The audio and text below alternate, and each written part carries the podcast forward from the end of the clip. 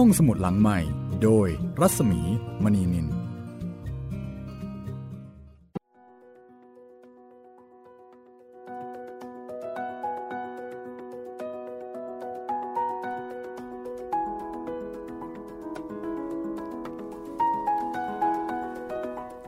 วัสดีค่ะ ต้อนรับคุณผู้ฟังเข้าสู่รายการห้องสมุดหลังไม้นะคะ9นาฬิกาถึง 10นาฬิกากลับมาเจอกันอีกครั้งค่ะ สวัสดีค่ะ คุณจิตรินค่ะ สวัสดีครับพี่มีครับ ค่ะเราจะเจอกันนะคะที่นี่วิทยุไทย PBS ค่ะ www.thaipbsradio.com นะคะ แล้วก็ทางแอปพลิเคชันไทย PBS Radio ด้วย วันนี้มาถึงตอนที่ 15 แล้วนะคะ กับหนังสือใครอยู่ในอากาศของครูเหมเวชกรค่ะ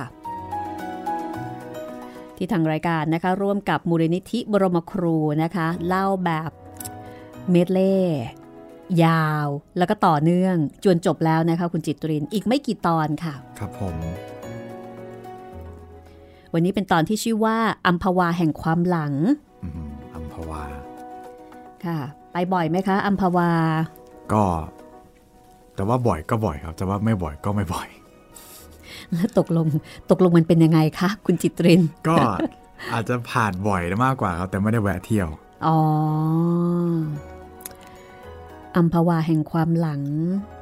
ถ้าอย่างนั้นนี่สำหรับพวกเราอะนะคะ อาจจะมีอัมพวาแห่งความหน้ามั้งคะยังไงครับพี่ คือมีโครงการว่าอยากจะไปแต่ยังไม่ได้ไปอ๋อแต่ความหลังเนี่ย อืม อันนี้ก็เหมือนกับเป็นอดีตที่ผ่านมาเป็นความทรงจำและส่วนใหญ่ พอพูดถึงความหลังก็มักจะนึกถึงไปในแนวเศร้าๆ ซึ้งๆ อะไรทำนองนั้นนะครับ เรื่องนี้ก็คล้ายๆจะเป็นอย่างนั้นค่ะ อัมพวาแห่งความหลังเป็นเรื่องสั้นในหนังสือใครอยู่ในอากาศนะคะ แล้วก็จะเป็นเรื่องที่ไม่มีผู้เล่าอืมเป็นเรื่องกลางๆ เป็นเรื่องสั้นๆ คือไม่ได้เกี่ยวข้องกับนายอุทิศ ไม่ได้เกี่ยวข้องกับคุณนบ ไม่ได้เกี่ยวข้องกับนายสมัย หรือว่าไอเรื่องไม่มี อ่า เป็น เป็นเรื่องที่เกี่ยวกับดนตรีไทยอีกแล้วนะคะ รูเหมจะมีเรื่องเกี่ยวกับดนตรีไทยเยอะนะ ครับผม ก็ เวลาพูดถึงอัมพวาคุณคุณจิตรินคุณจะนึกถึงอะไร นึกถึงตลาดครับ ของกิน ครับผม ของกินประเภทไทยๆเนาะครับ จะมีความรู้สึกว่าอัมพวาเนี่ยจะเป็นที่ที่มีของกินอร่อยอร่อยเออของกินพื้นบ้าน น้ำตาล ขนมอ๋อนึกถึงดนตรีไทยด้วยแล้วครับพี่ ใช่ค่ะ เพราะว่าอัมพวาเนี่ยจะเป็นถิ่นดนตรีไทยอืมแต่ก่อนนี้เคยเจอเออครูครูดนตรีไทยท่านหนึ่งนะคะ ท่านก็อยู่ที่อัมพวาที่นี่จะมีสำนักดนตรีไทย มีครูดนตรีไทยเยอะเลย แล้วก็เนื่องจากว่าจะมีสวนมะพร้าว แล้วเขาก็จะเอาเอ่อกะลามะพร้าวอะมาทำซออู้เพ ราะฉะนั้นที่เนี่ยจะเป็นเหมือนกับว่าจะเป็นแหล่งทำสออู้ด้วย เพราะว่าสออู้ทำจากกะลามะพร้าวใช่ไหมคะครับแต่ทีนี้อัมพวาแห่งความหลังเรื่องนี้เนี่ยบอกเอาไว้ก่อนเลยนะคะว่า มันก็เศร้าอยู่เหมือนกันนะครับ แต่ว่าจะเศร้าซึ้งขนาดไหน รอฟังกันได้เลยค่ะ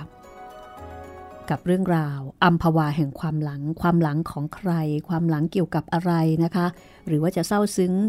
ตรึงใจสักขนาดไหน เราไปอัมพวากันเลยก็แล้วกันค่ะ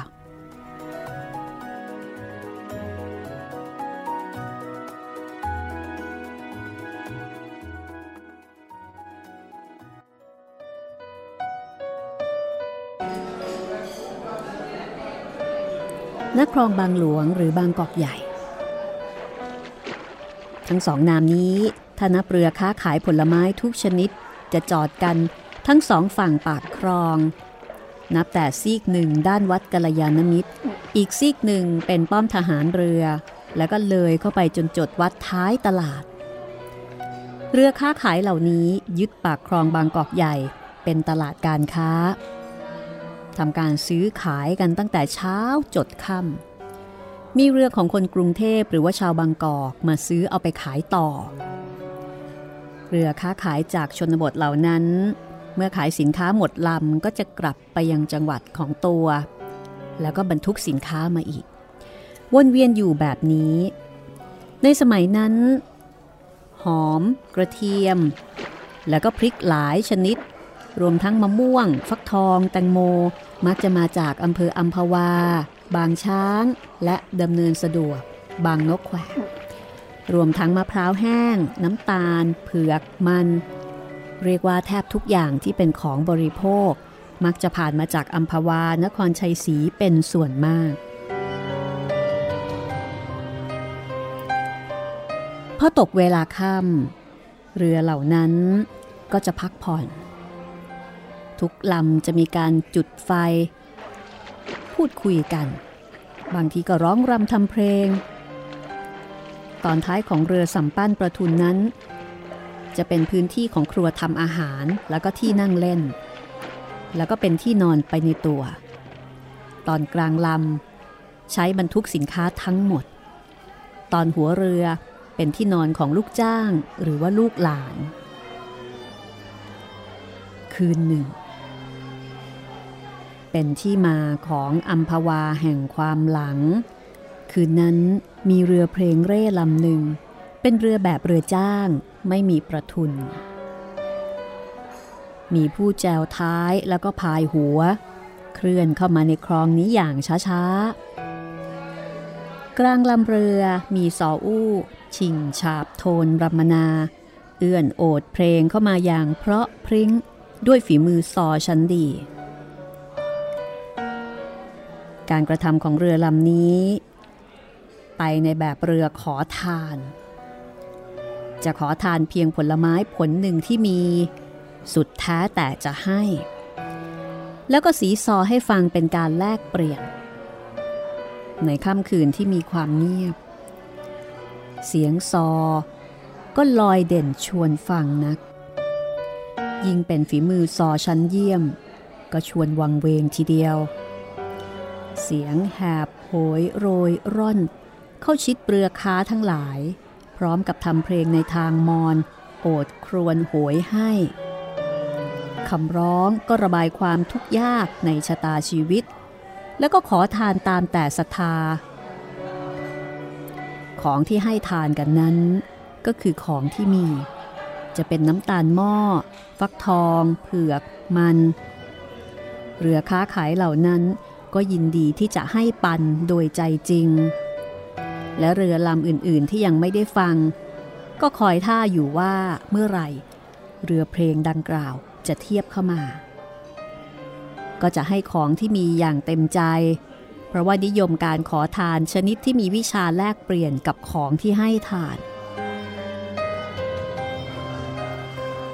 เรือค้าลำหนึ่งจอดถัดมา ผู้ควบคุมเรือ เป็นหญิงชรา ใช้ลูกหลานเป็นลูกเรือทั้งหมด หญิงชราท่านนี้ตั้งใจไว้ว่า ถ้าเรือเพลงเฉียดมา จะร้องเรียกให้แวะ เพราะว่าขณะนั้น เรือเพลงยังบรรเลงให้เรือค้าอีกลำที่อยู่ใกล้ ๆนั้น ด้วยเพลงแขกมอน รู้สึกว่าช่างเพราะจับใจในฝีมือสออู้ สออู้ที่โอดครวนสะอึกสะอื้นตามเนื้อร้องที่มีเรื่องน่าสงสาร ซึ่งฝีมือการสีนี้สำหรับ แม่เท่าที่ฟังอยู่ เป็นคนที่มีความรู้ทางดนตรีไทย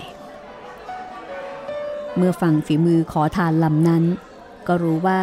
มีฝีมือดีชั่วแค่ไหนคือฟังออก ว่าดีไม่ดีฝีมือระดับใด เมื่อได้ฟังแล้ว แม่เท่ารู้สึกเหมือนใจ จะกลับนึกถึงใครสักคน ที่พัดพรากจากกันไปนานแสนนาน สำนวนเพลงช่างถอดแบบคนที่นึกถึงคนนั้นยิ่งนัก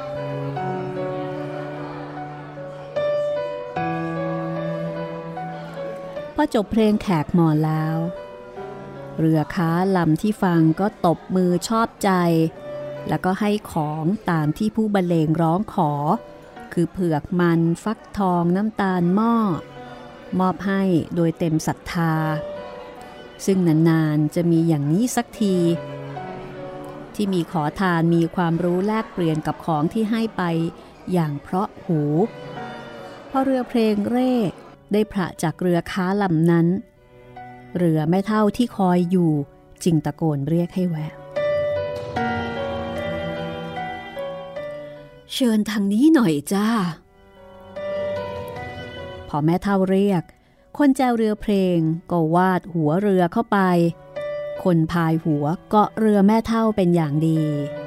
สออู้เริ่มสีเป็นทำนองเพลงขอทาน ชิงฉาบ ก็ตีสำทับ พร้อมกับโทนตีแบบขอทาน คนร้องก็โหยเอื้อนเนื้อเพลงร้องขอทาน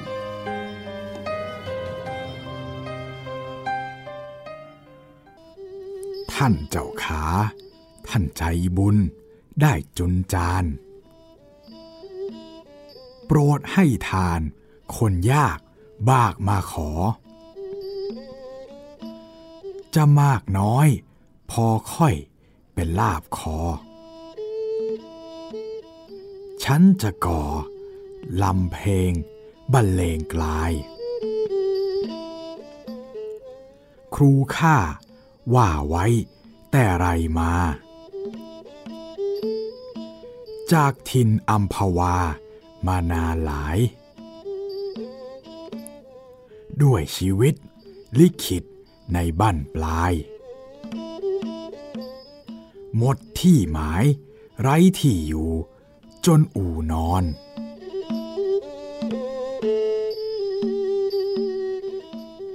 ตามลิขิต ชีวิตจะผิดหรือถูก ฉันเป็นลูกศิษย์ครูเหลือ เอื้อเฟื้อสอน เฝ้านิยม แต่เพลงบรรเลงกลอน ว่าวอน โหยให้ ด้วยใจสมัคร มีรัก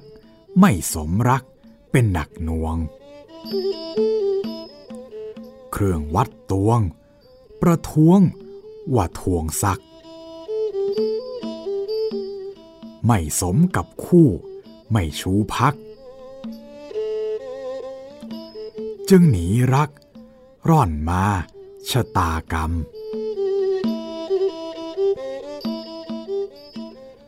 พลัดรัก พลัดถิ่น แทบสิ้นแรง แต่ใจแข็งมันรักลักประจำ แม้อยากจน พ้นนัก รักไม่ความ ขอปลุกปล้ำใจสู้ อยู่ผู้เดียว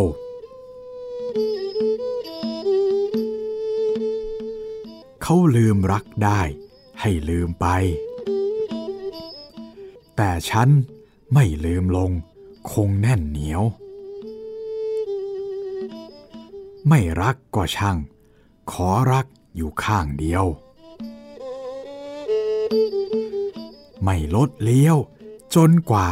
เวลาตาย ท่านเจ้าขาเมตตาหน่อย ฉันบุญน้อยกำสด หมดที่หมาย ให้ทาน ฉันด้วยช่วยกันตาย ท่านจะหมาย สิ่งใดได้สมอารมณ์เอ่ย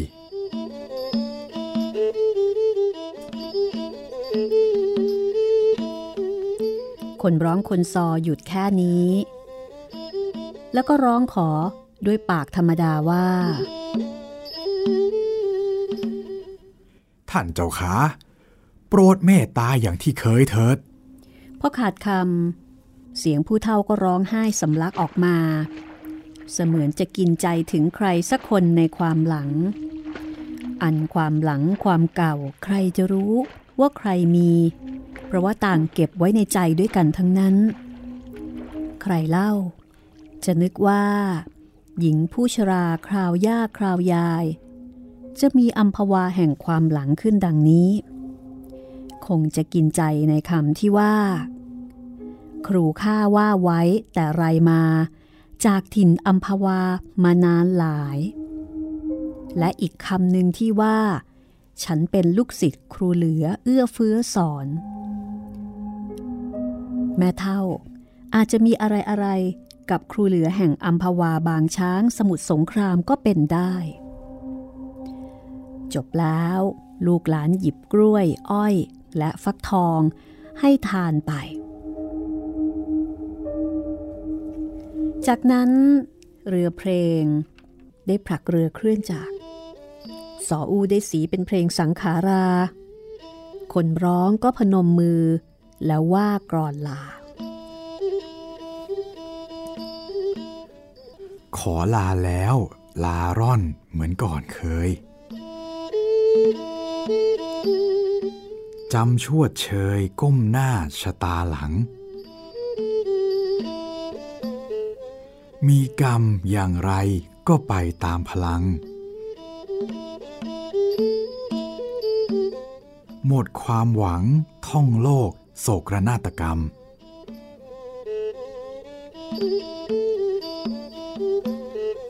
เกิดชาติหน้า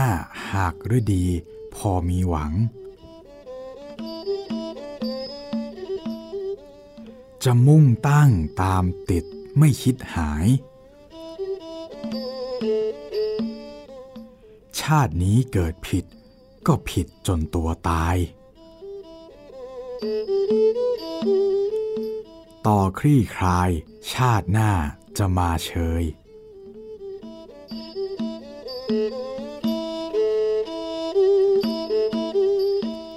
แม่เท่าตั้งใจฟังทุกคำร้อง พอจบคำกรอน ก็ร้องไห้เหมือนใจจะขาด จัดว่าเป็นคราวของแม่เท่า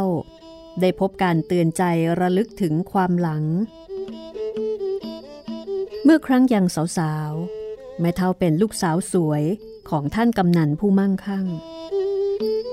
เจ้าของไร่มะพร้าว แห่งอัมพวา ซึ่งมีบ่าวไพร่มากมาย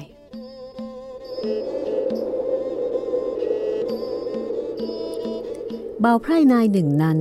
ชื่อนายเหลือ เป็นครูดนตรีไทยประจำวงในบ้านของกำนันอ้น และแม่เท่านี้ เมื่อตอนที่ยังสาว สวย ชื่อประกายเพชร ได้เรียนดนตรีไทย ตามเชื้อแถวของเลือดอัมพวา เธอเรียนทางร้องและทางดีจะแค่ แต่เรียนไปเรียนมาก็เกิดไปรักกับครูเหลือ ต่างรักษาจะปิดบังเป็นความลับ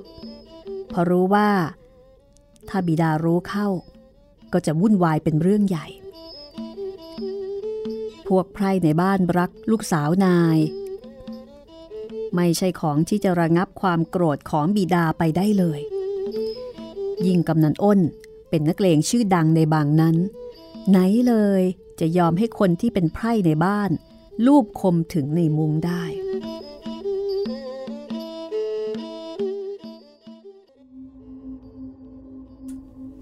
แต่เรื่องของความลับ ใครๆก็รู้ว่า จะปิดเป็นความลับกันไม่ได้ ในที่สุดกำนันก็รู้เข้าจนได้ในวันหนึ่ง ในฐานะนักเลงเก่า เรื่องแบบนี้กำนันยอมไม่ได้ ดังนั้นวันหนึ่งกำนันอ้น ได้เรียกไพร่สุดรักของแกไปพบกันเฉพาะตัว เพื่อที่จะพูดกัน อย่างชาติชายนักเลง ไม่พูดอย่างผู้มีอำนาจ จะใช้ทางสันติ การจะปล่อยเรื่องไปจนถึงขั้นสุด ก็ขายหน้านัก หรือจะคิดตบแต่งให้เสียมันก็ยังไม่เหมาะอยู่ดีนั่นเอง ในฐานะเป็นไพร่ในนั้น แล้วได้ลูกสาวนาย ถ้าจะทำกันแบบนักเลงใหญ่เพื่อรักษาเกียรติ ก็คือฆ่าทิ้งแล้วปิดความ แต่อย่างไรอย่างไร เจ้าเหลือคนไพร่ก็เป็นที่รักอยู่หนักหนา จะทำตามนั้นมีได้ กำนันอ้นจึงหาทางแก้ไขอย่างสันติ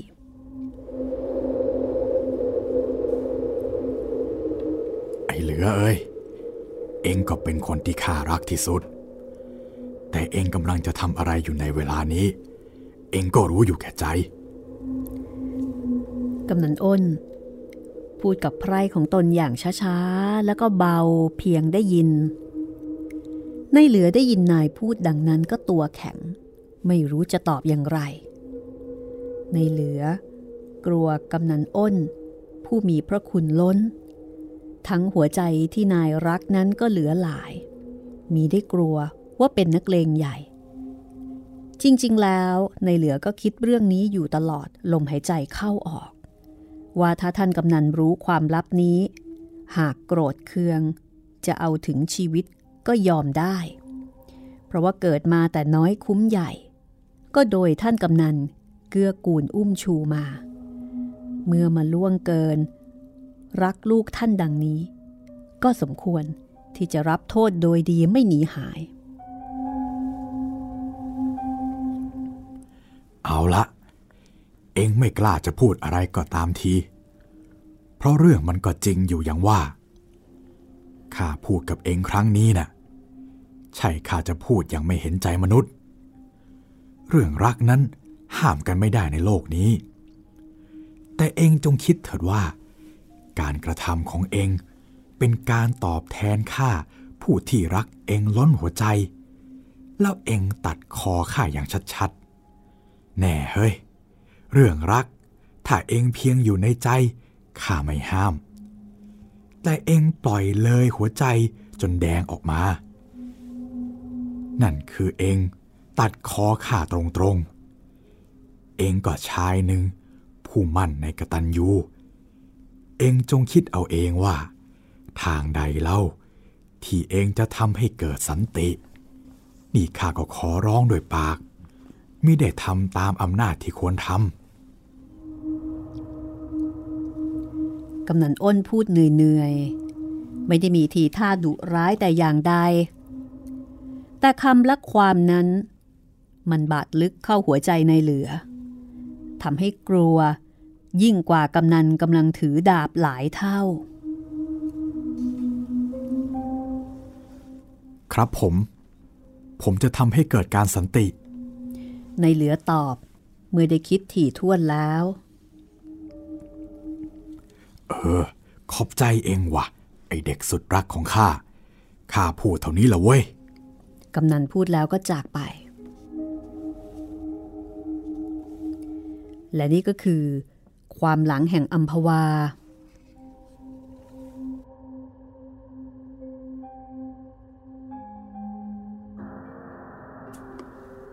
เพราะว่าหลังจากนั้น ครูเหลือก็ได้ตัดใจ หลบหนีออกจากบ้าน บ้านที่เคยเกิดเคยกิน ออกเร่ร่อนเข้าบางกอกด้วยความยากแค้นแสนเข็น และหลังจากนั้น ทางกำนันและแม่ประกายเพชร ก็ไม่ได้พบหน้ากันอีกเลย มารู้คราวหลังก็ตายไปแล้ว จึงมีแต่ความสงสารและความอาลัยอยู่ไม่หาย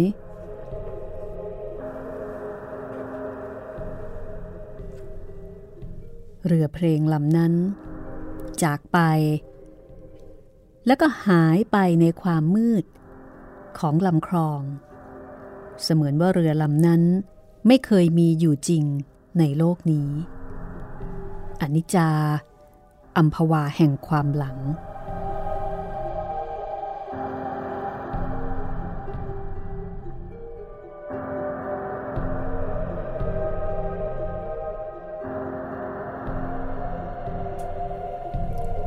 พักสักครู่ค่ะ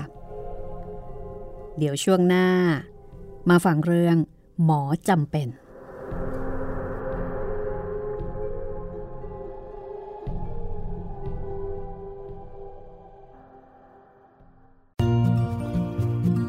ห้องสมุดหลังใหม่ โดยรัศมี มณีนิน ที่คุณอย่ามาถามอะไรที่เซิร์ชเจอใน Google เออถามกูรู ในสิ่งที่ Google ไม่มี TCAS keyword สำคัญเลย ครับ TCAS คือระบบการคัดเลือกค่ะ ดังนั้นถ้าเราบ่นกันเรื่องของการสอบที่ซ้ำซ้อน มันไม่ได้เกี่ยวโดยตรงกับ TCAS อ๋อ เราไปโทษ TCAS เขาไม่ได้ไม่ได้ เพราะเขาไม่ใช่ข้อสอบ ถูกต้อง TCAS คือระบบการคัดเลือก อยากให้ฟังจะได้รู้จากกูรูด้านการศึกษา โดยนัทยาเพชรวัฒนา และวรเกียดนิ่มมาก ในรายการทีคุณทีแคส ทุกวันเสาร์ 16 นาฬิกา ทางไทย PBS Digital Radio ฟังสดหรือย้อนหลังทางแอปพลิเคชันไทย PBS Radio และ w w w t h a i PBS Radio com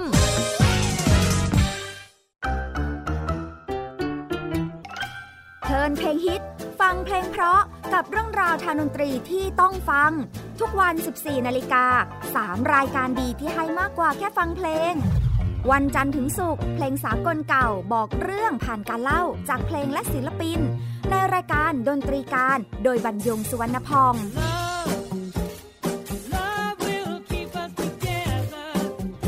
I tasted your sweet lips, thrilled to my fingertips. วันเสาร์ชั่วโมงดนตรีและเพลงคลาสสิก ที่เล่าผ่านคนดนตรี ในรายการ Gen C and Classical Music โดยนักถาควรขจร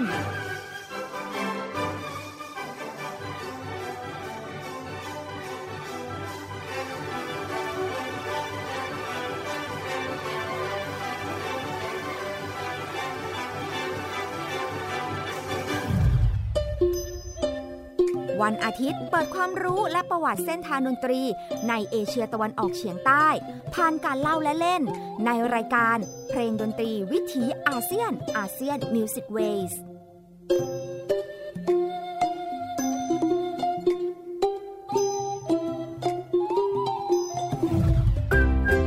ฟังเพลงและดนตรีได้ที่นี่ Thai PBS Digital Radio หรือทางออนไลน์ผ่านแอปพลิเคชันไทย PBS Radio และ w w w t h a i PBS Radio com ไทย PBS Digital Radio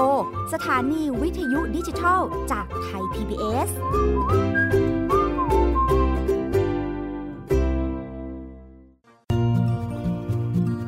ห้องสมุดหลังใหม่ โดยรัศมีมณีนิน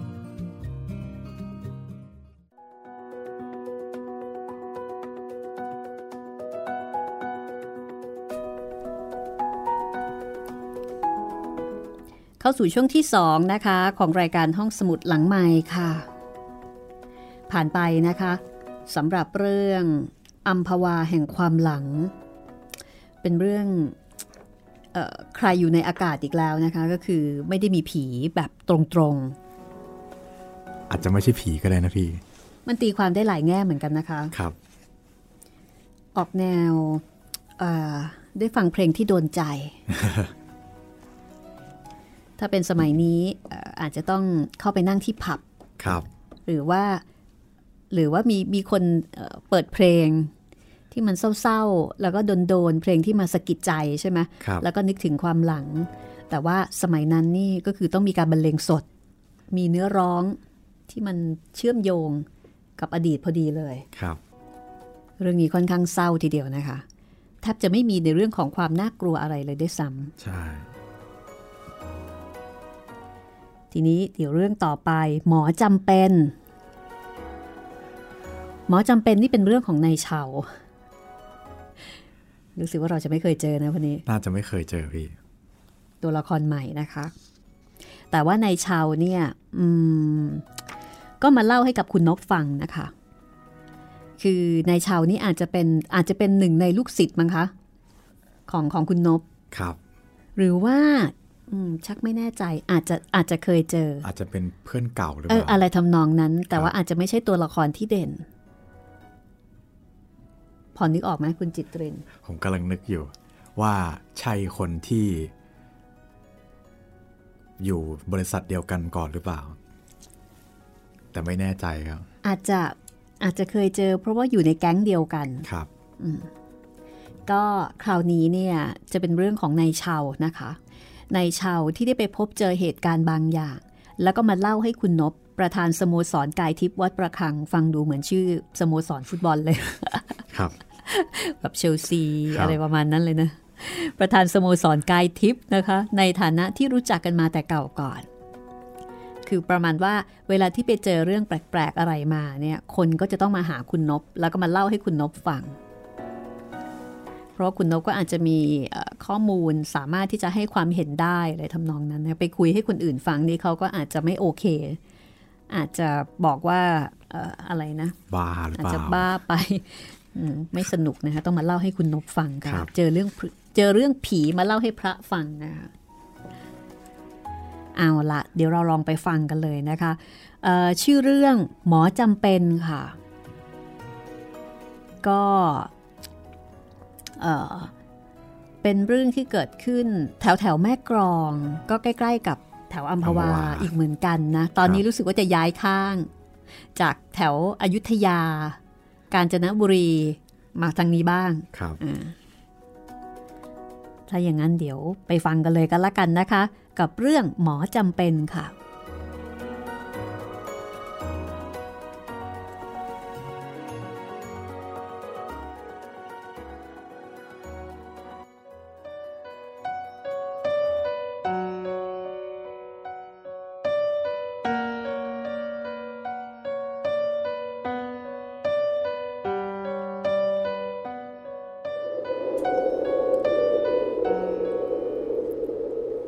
อย่างที่บอกละค่ะว่าเรื่องนี้เนี่ยเป็นเรื่องของนายเชาที่ได้ไปพบเจอเหตุการณ์มา แล้วก็มาเล่าให้คุณนบฟังนายเชาได้เล่าว่า มันเป็นความบังเอิญจริง ๆ ครับท่าน ผมไปธุระ เพื่อพบปะกับเพื่อนคนหนึ่งชื่อบรรลือ เป็นธุระส่วนตัวที่แม่กลองโน่น บ้านอยู่ออกไปเกือบปากอ่าวแน่บ้านในบรรลือเนี่ยนะอยู่ใกล้ปากคลองบางเรือหัก ปลูกบ้านเป็นเรือนแพขายยารักษาโรคทางแผนใหม่ เมียเขาเคยเป็นนางพยาบาลเก่า ก็เลยเปิดบ้านเป็นที่รับทำการพดุงคันตามใบอนุญาตที่มี ส่วนนายบรรลือนั่นนะเคยเป็นทหารพลเปร และพลพยาบาลมาด้วยกันกับผม เกิดได้แต่งงานกับนางพยาบาลเข้า ก็เลยมาตั้งถิ่นฐานอยู่เมืองนี้ อยู่ๆไปก็กลายเป็นหมอนอกบัญชีไปด้วย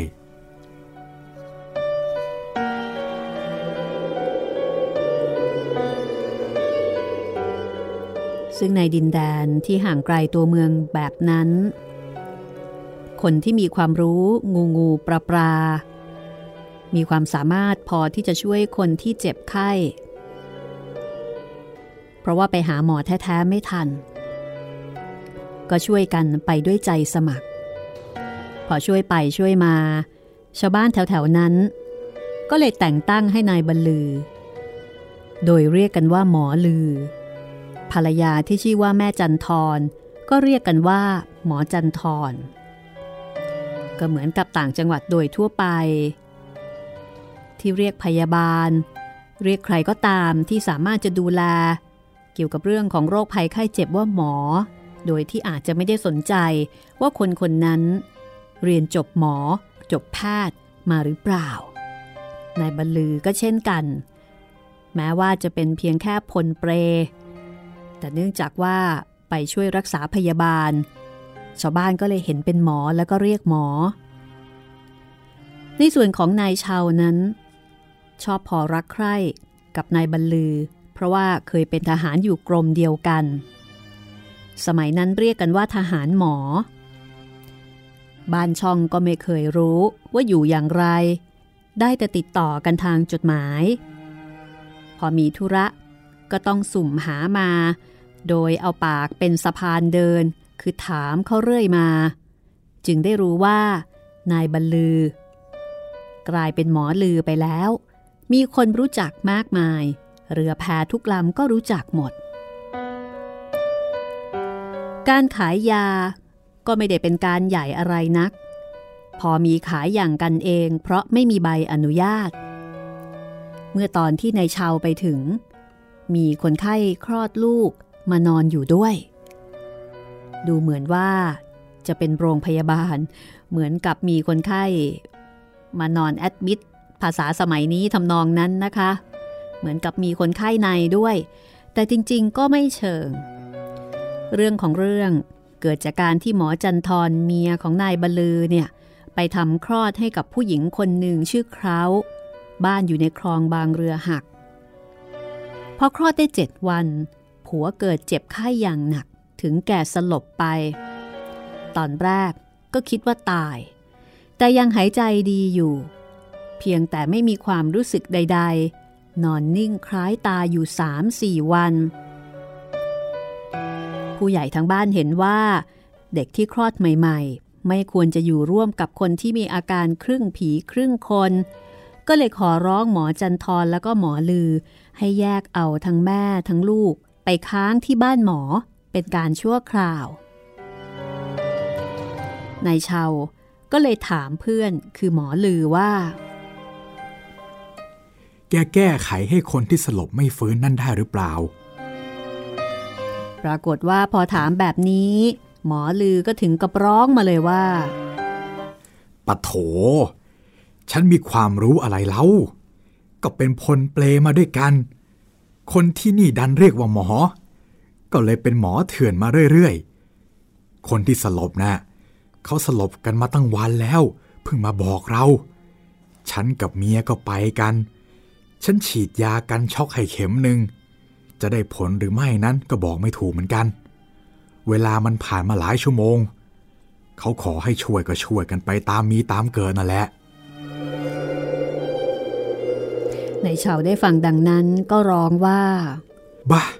ถ้าเขาเกิดไม่ฟื้นแล้วตายไป เขาจะเหมาเอาว่าตายเพราะยาฉีดของเรานะ เขาจะรู้หรือว่าที่เราฉีดนั่นน่ะ มันคือยาอะไร เออก่อนนั่นนะสิ ฉันก็กลุ่มใจอยู่เฮ้ยแต่ฉันเก็บหลอดยาไว้ ถ้ามีอะไรเกิดขึ้น ก็จะเอาไว้เป็นพยาน หมอลือก็กลุ้มใจอยู่เหมือนกัน ทางฝ่ายนายเชาก็เลยกล่าวต่อไปว่า เออ ถ้าเขาเชื่อก็ดีไป แต่ถ้าเขาจะค้านว่า เวลาฉีดเป็นยาอีกอย่างหนึ่งให้ แต่เราเอาหลอดยาอีกอย่างหนึ่งมาอ้างมันก็ได้นะเว้ย เฮ้ย แย่เว้ย ไอเป็นหมอชนิดจำเป็นนี่มันลำบาก ทำกันโดยหวังดี ลงท้ายจะกลายเป็นร้าย หมอลือก็ถอนใจเฮือก เย็นนั้นนายเชาก็กินข้าว กับบรรลือ แล้วก็จันทรเมียของเขาพออิ่มอาหารเย็นได้หน่อยเดียว ก็เกิดเรื่อง คือสามีของแม่ลูกอ่อนที่มานอนค้างอยู่บ้านหมอ เกิดฟื้นแล้วก็กระดิกตัวได้ คนที่บ้านก็เลยแจวเรือ มาตามไปให้ช่วยให้ยาบำรุงกำลัง เพราะว่า คนเจ็บพอฟื้นขึ้นมา ก็ขอน้ำกิน แล้วก็บอกว่าไม่มีแรงเลย กินน้ำแล้วก็กลับนอนสมอีก เพราะว่าในท้องไม่มีอาหารมาเจ็ดวันแล้ว ก็ย่อมไม่มีแรงเป็นธรรมดา ก็เป็นเรื่องยากที่จะหลีกเลี่ยง เพราะว่าเมียก็นอนอยู่ที่บ้านนายบรรลือ กับจันทรหมอลือกับหมอจันทรก็จำใจไป ไปดูแลคนไข้ ที่เพิ่งฟื้นเนี่ยทั้งผัวทั้งเมีย ก็ชวนนายเชาไปดูด้วยกันนายเชาก็เลยรับปากไปกับเขาด้วย หมอลือก็หยิบยาฉีด ชนิดบำรุงหัวใจและยาบำรุงแทนอาหาร ใส่กระเป๋าหมอติดไป ส่วนแม่ลูกอ่อนก็ให้นอนอยู่บ้านไปก่อน ไม่ต้องเกี่ยวข้องด้วย ไว้ทางสามีหายดีแล้วค่อยกลับไปเจอกัน จากนั้นนายชาว หมอลือ หมอจันทรหมอเถื่อนทั้งสามคน ก็ลงเรือเข้าคลองบางเรือหักไป เดินทางได้สักพักก็มาหยุดที่บ้านคนไข้ บ้านคนไข้นี้ดูแล้ว ก็มีหลักฐานพอดูได้ มีเรือนใหญ่หลังคาแฝดสามหลัง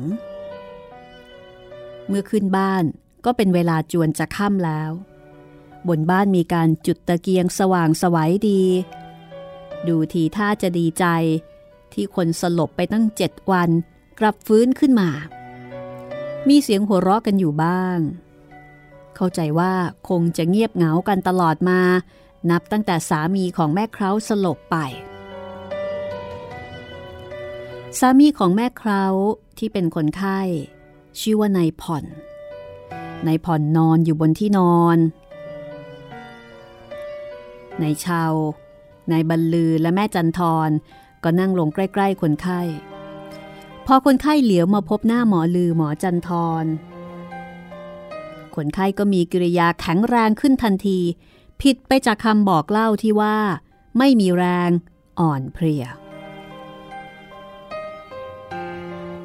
ใครอย่ามายุ่งกับกูนะเว้ย ในผ่อนคนไข้ อยู่ๆก็ตะโกนเสียงดัง แล้วก็ผุดลุกขึ้นนั่ง หมอเถื่อนทั้งสามสะดุ้งตกใจ ใครๆทั้งบ้านก็ตกใจไปตามๆกัน อย่าเสือกมาฉีดยูกฉีดยาอะไรกับกูนะเว้ยจะบอกให้ คนไข้พูดแล้วก็ถลึงตา จากนั้นก็พูดต่อไปว่า กูไอ้กิมจวนเว้ย จะบอกให้รู้ไว้ด้วย พูดแล้วนายผ่อนก็เอามือลูบอกตัวเอง คนในบ้านทุกคนตกใจ ถึงกับขยับตัวเยือก นายบรรลือหรือว่าหมอลือก็เบิกตากว้าง เอา นี่ผีเข้านี่แม่จันทรหมอลือหันไปพูดกับเมีย ทุกคนในบ้าน พากันกระสับกระส่าย พอเรื่องมาเป็นดังนั้น ทั้งผู้ใหญ่และหนุ่มสาว มองตากันเหลือกลาน อย่างนี้ก็ต้องหมออ้นแล้ว หมอลือพูดเสียงคำรามคำรามนายชาวมารู้คราวหลังว่า หมออ้นนั้นคือหมอผีผู้มีวิชาทางนี้ เป็นที่รู้จักกันทั่ว ๆ ไป อย่ามายุ่งกับกูนะ คนไข้ตวาดอีก นายชาวมารู้คราวหลังอีกว่า คนที่อ้างนาม ว่าชื่อกิมจวนนั้นตายไปนานหลายเดือนแล้วนายชาวนึกอยากสนุกขึ้นมา เพราะเคยรู้อยู่ว่า เรื่องของผีเข้านี้ ทางแพทย์เขาบอกว่าคนเลือดเสียวิ่งขึ้นสมองทำให้ลืมตัวหมด ถ้าหาทางทำให้เขาได้สติคืนมา ก็จะจำเรื่องเก่าๆได้ นายเชาก็เลยลุกไปหาคนที่นั่งห่างออกมาขอกระจกเงาสองหน้าบานเล็กๆ กับแป้งนวลสักสองสามเม็ด เมื่อได้มาแล้วก็ทำนั่งสมาธิ แล้วเอาแป้งนวลขีดเขียนเลขไปบนกระจก คือจริงๆไม่มีอะไรนายเชาไม่ได้รู้คาถาอาคมอะไรเลยทำเขียนปกปิดความจริงเท่านั้น ที่แท้ต้องการจะเอากระจกให้คนไข้สองหน้า ผื่อว่าเมื่อเห็นหน้าตัวเองอาจจะได้สติขึ้นมา แต่ครั้นนายชาวเอากระจกไปตรงหน้าคนไข้ เขาก็กลับยกเท้า เตะวืดถูกกระจกหลุดออกจากมือ ทุย ไอ้หมอลากข้าง ในผ่อนด่านายชาวพร้อมกับถุยน้ำลายนายชาวก็ถึงกับใจวูบ โมโหสุดขีด นี่ถ้าไม่คิดถึงความเสียหายของหมอลือผู้เป็นเพื่อนนายชาวก็อยากจะทะลุงซะให้สลบไปเลย อ้าวเก่งซะด้วยนี่ นี่ ใครขอเชือกเส้นหนึ่งหมอลือก็ชักยุเดือด เอ่ยปากขอเชือก แล้วก็บอกว่า เอาเชือกมามัดไว้ เก่งได้เก่งไป ไอ้จวนเหรอหมอลือเป็นคนที่มีอารมณ์อย่างเดียวกับนายชาว คือลงฮึดขึ้นมาแล้วก็ ไม่กลัวอะไรทั้งนั้น พอพูดขอเชือกมัด คนในบ้านที่กลัวที่จวนจะอารวาส โดยที่ยังไปตามหมออ้นไม่ทัน เพราะว่าหมออ้นเนี่ยอยู่คนละฟากแม่น้ำแล้วก็ไกลออกไปจวนปากอ่าว ก็รีบไปหาเชือกเอามาส่งให้หมอลือ หมอลือก็เรียกคน ช่วยปล้ำมามัดที่เสาเรือนต้นกลางนายจวนเมื่อถูกจับมัด ก็มีอาการดิ้น แล้วก็ดาทอเอ็ดอึง แต่ไม่ว่าจะดิ้นจะดาทออย่างไร ก็ถูกมัดจนได้ ผีที่เก่งมันต้องอย่างนี้ มึงมาทำไมวะไอ้โจวนหมอลือคำราม แล้วก็ถามในายผ่อน ซึ่งตอนนี้ คือวิญญาณของนายจวนกำลังเข้าสิงอยู่ เรื่องของกู ใครไม่เกี่ยวนายจวนในร่างของนายผ่อนคำราม แล้วก็กล่าวต่อไปว่า มึงอยากรู้ว่ากูมาทำไม มึงถามแม่เขาดูสิวะชัดช้าๆเสือกนักอีหมอตำแย แยกแม่เขาไปนอนที่บ้านมัน อีหมออีหมา ทิดจวนด่าขม นึกว่ากูไปไม่ได้เหรอ ทุย แค่นี้กูจะไปเมื่อไหร่ก็ได้ ในชาวนั่งฟังอยู่ เห็นเหตุการณ์มาโดยตลอดก็ชักจะสงสัยว่า ผีทิดจวนมีอะไรเกี่ยวข้องกับแม่คราวแม่ลูกอ่อนนั่น ทิดจวน จึงพูดแบบมีในในๆอยู่พี่กล แถมมีการอาฆาตว่าจะตามไปที่บ้านหมอลือด้วย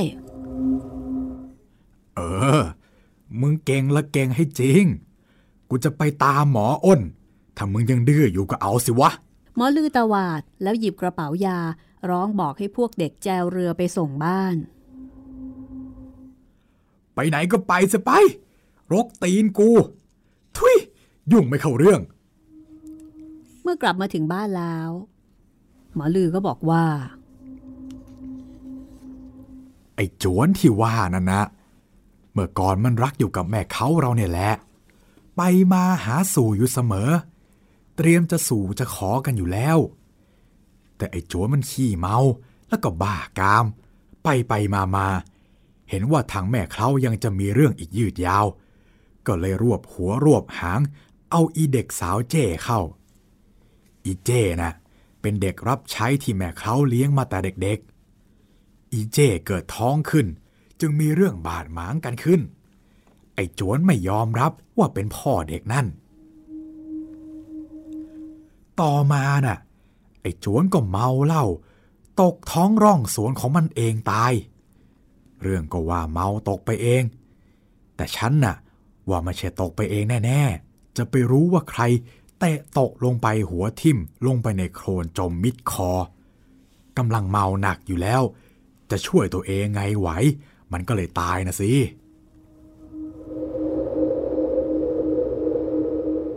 หมอลือเล่าเรื่องเก่าให้ฟัง พอถึงบ้าน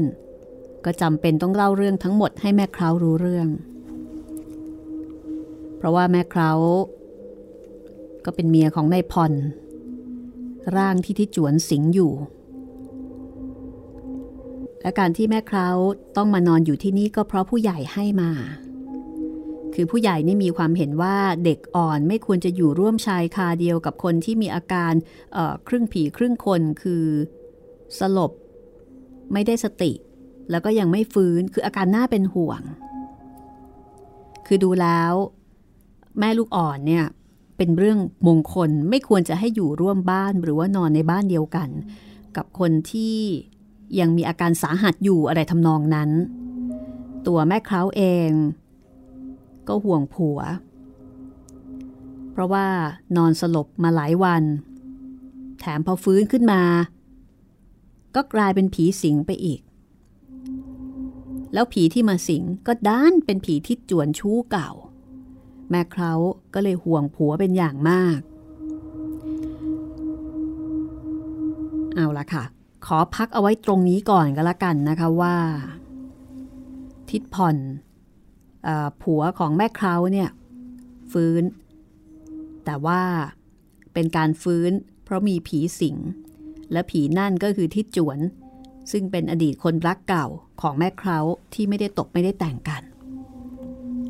เรื่องราวจะเป็นอย่างไรต่อไปนะคะ เราก็คงต้องติดตามตอนหน้าละค่ะอะตอนนี้ชักจะเริ่มมีสีสันแล้วนะคะ คุณจิตริน ครับผมค่ะ มีผีเข้าอีกแล้ว ค่ะ เริ่มสนุกแล้วนะคะ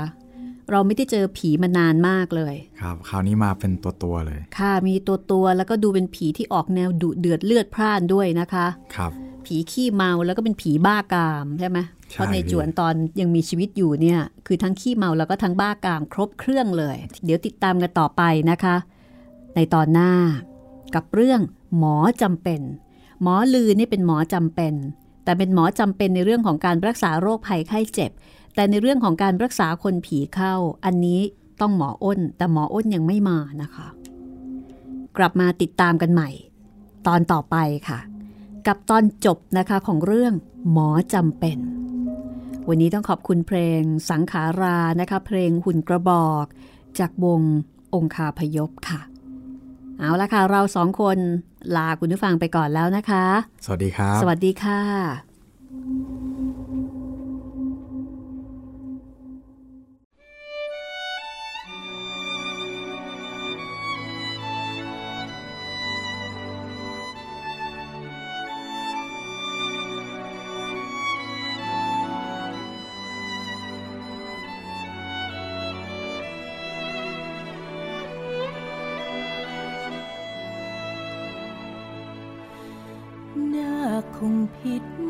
ใช่ไหม ที่ไม่ยอมจากไปไหน เพียงต้องการจะอยู่ กับคนที่รักสุดใจ แค่ต้องการจะฟื้นชะตา อยากจะรังพี่ไว้ข้างกาย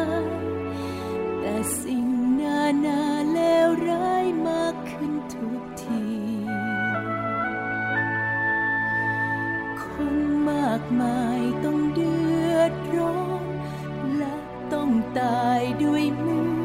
นี้คงต้องพอเสียที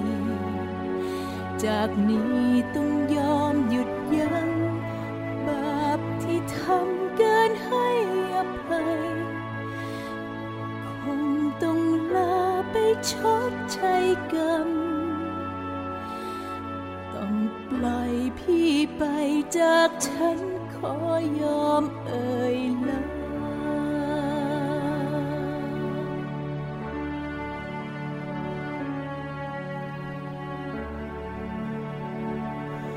ต้องจากกัน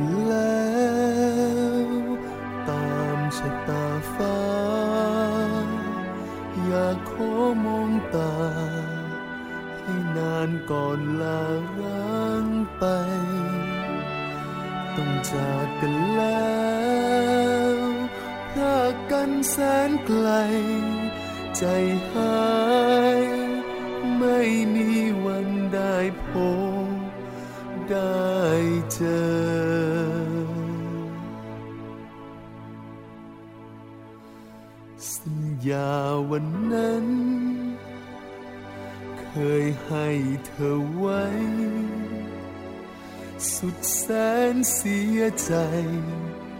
ที่ไม่ได้ทำให้เธอ จำเธอจำไว้ พี่ยังรักนาเสมอ ไม่ว่าแสนนานสักเพียงใด จะไม่ขอรักใครใดนอกจากเธอ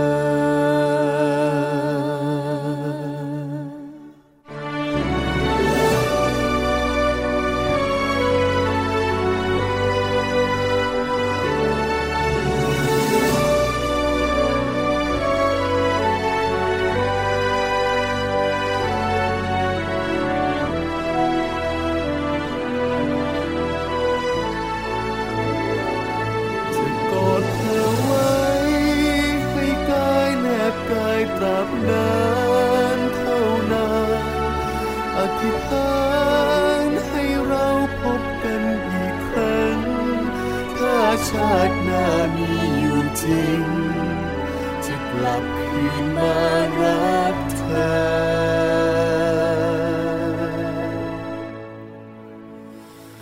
เพื่อกอ